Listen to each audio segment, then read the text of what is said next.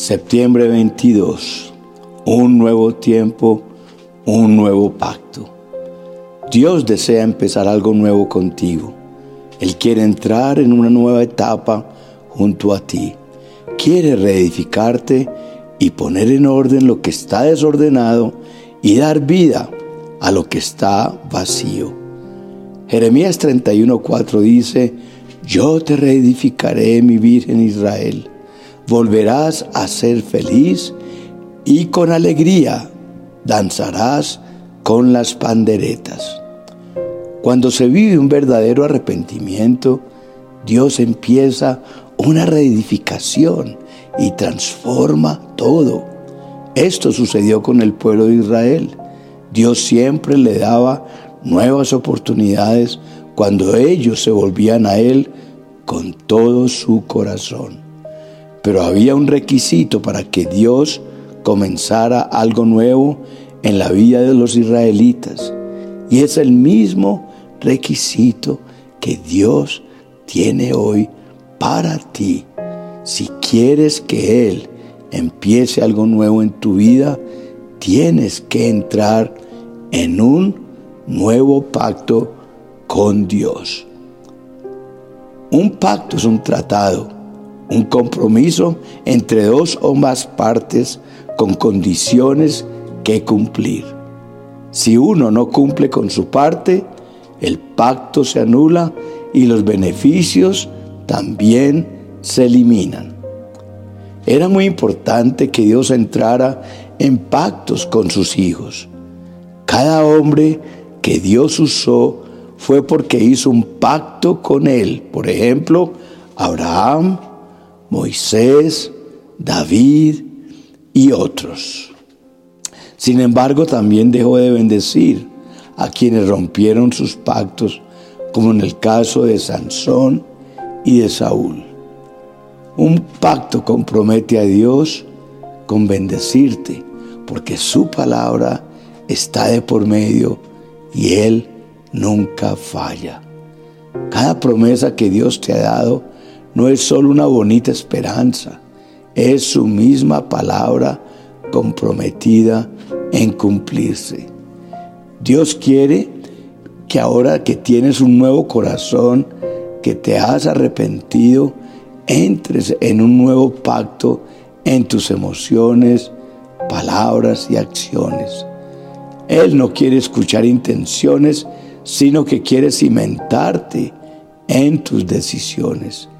Quiere que te enlaces con lo que te comprometas y ayudarte a que lo cumplas cuando tus fuerzas quieran flaquear. Un pacto es tu cobertura, tu escudo en medio de las luchas, tu paraguas en medio de las tormentas de problemas y tu refugio cuando enfrentas a tus peores miedos. No tengas miedo a poner tu palabra de por medio.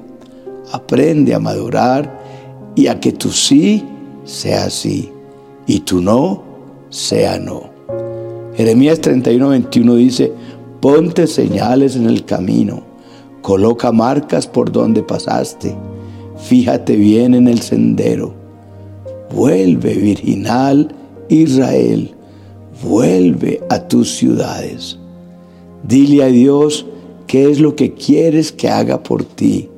Pero es muy importante que te asegures primero si está dentro de su voluntad lo que quieres o es solo tu deseo carnal.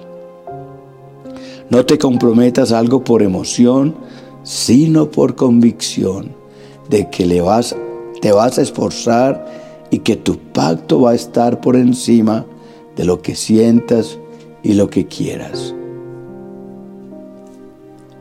¿Con qué se compromete Dios a hacer en este nuevo pacto? Jeremías 31, 33, 34 dice, este es el pacto que después de aquel tiempo haré con el pueblo de Israel, afirma el Señor. Pondré mi ley en su mente y la escribiré en su corazón. Yo seré su Dios y ellos serán mi pueblo. Ya no tendrá nadie que enseñar a su prójimo, ni dirá a su hermano, conoce al Señor, porque todos, desde el más pequeño hasta el más grande, me conocerán, afirma el Señor. Yo los perdonaré su iniquidad y nunca más me acordaré de sus pecados. Primero, la ley de Dios estará en tu espíritu y ya no solo en tu alma. Segundo, Él será tu Dios, tu dueño, quien te cuidará y velará por ti, tu hacedor. Tercero, desde el más pequeño al más grande de tu casa lo conocerán. Cuarto, no se acordará más de tu pecado. Y si esto te parece mucho, hay más todavía. Jeremías 32, 40 y 41. Y haré un pacto eterno con ellos. Nunca dejaré de hacerles bien. Pondré en el corazón de ellos el deseo de adorarme y nunca me dejarán. Me gozaré en hacerles bien y con fidelidad y de todo corazón los volveré a plantar en esta tierra. Quinto, nunca dejará de hacerte bien. Sexto, formará un corazón de verdadero adorador en ti para que no lo traiciones. Y séptimo, se alegrará en hacerte bien y cimentarte en su vida. Y si lo dudas, Dios te responde. Jeremías 32, 27. Yo soy el Señor, Dios de todos los pueblos del mundo. ¿Hay algo demasiado difícil para mí? Ahora que sabes cuál es el nuevo pacto que Él quiere empezar en tu vida, ¿qué vas a hacer tú?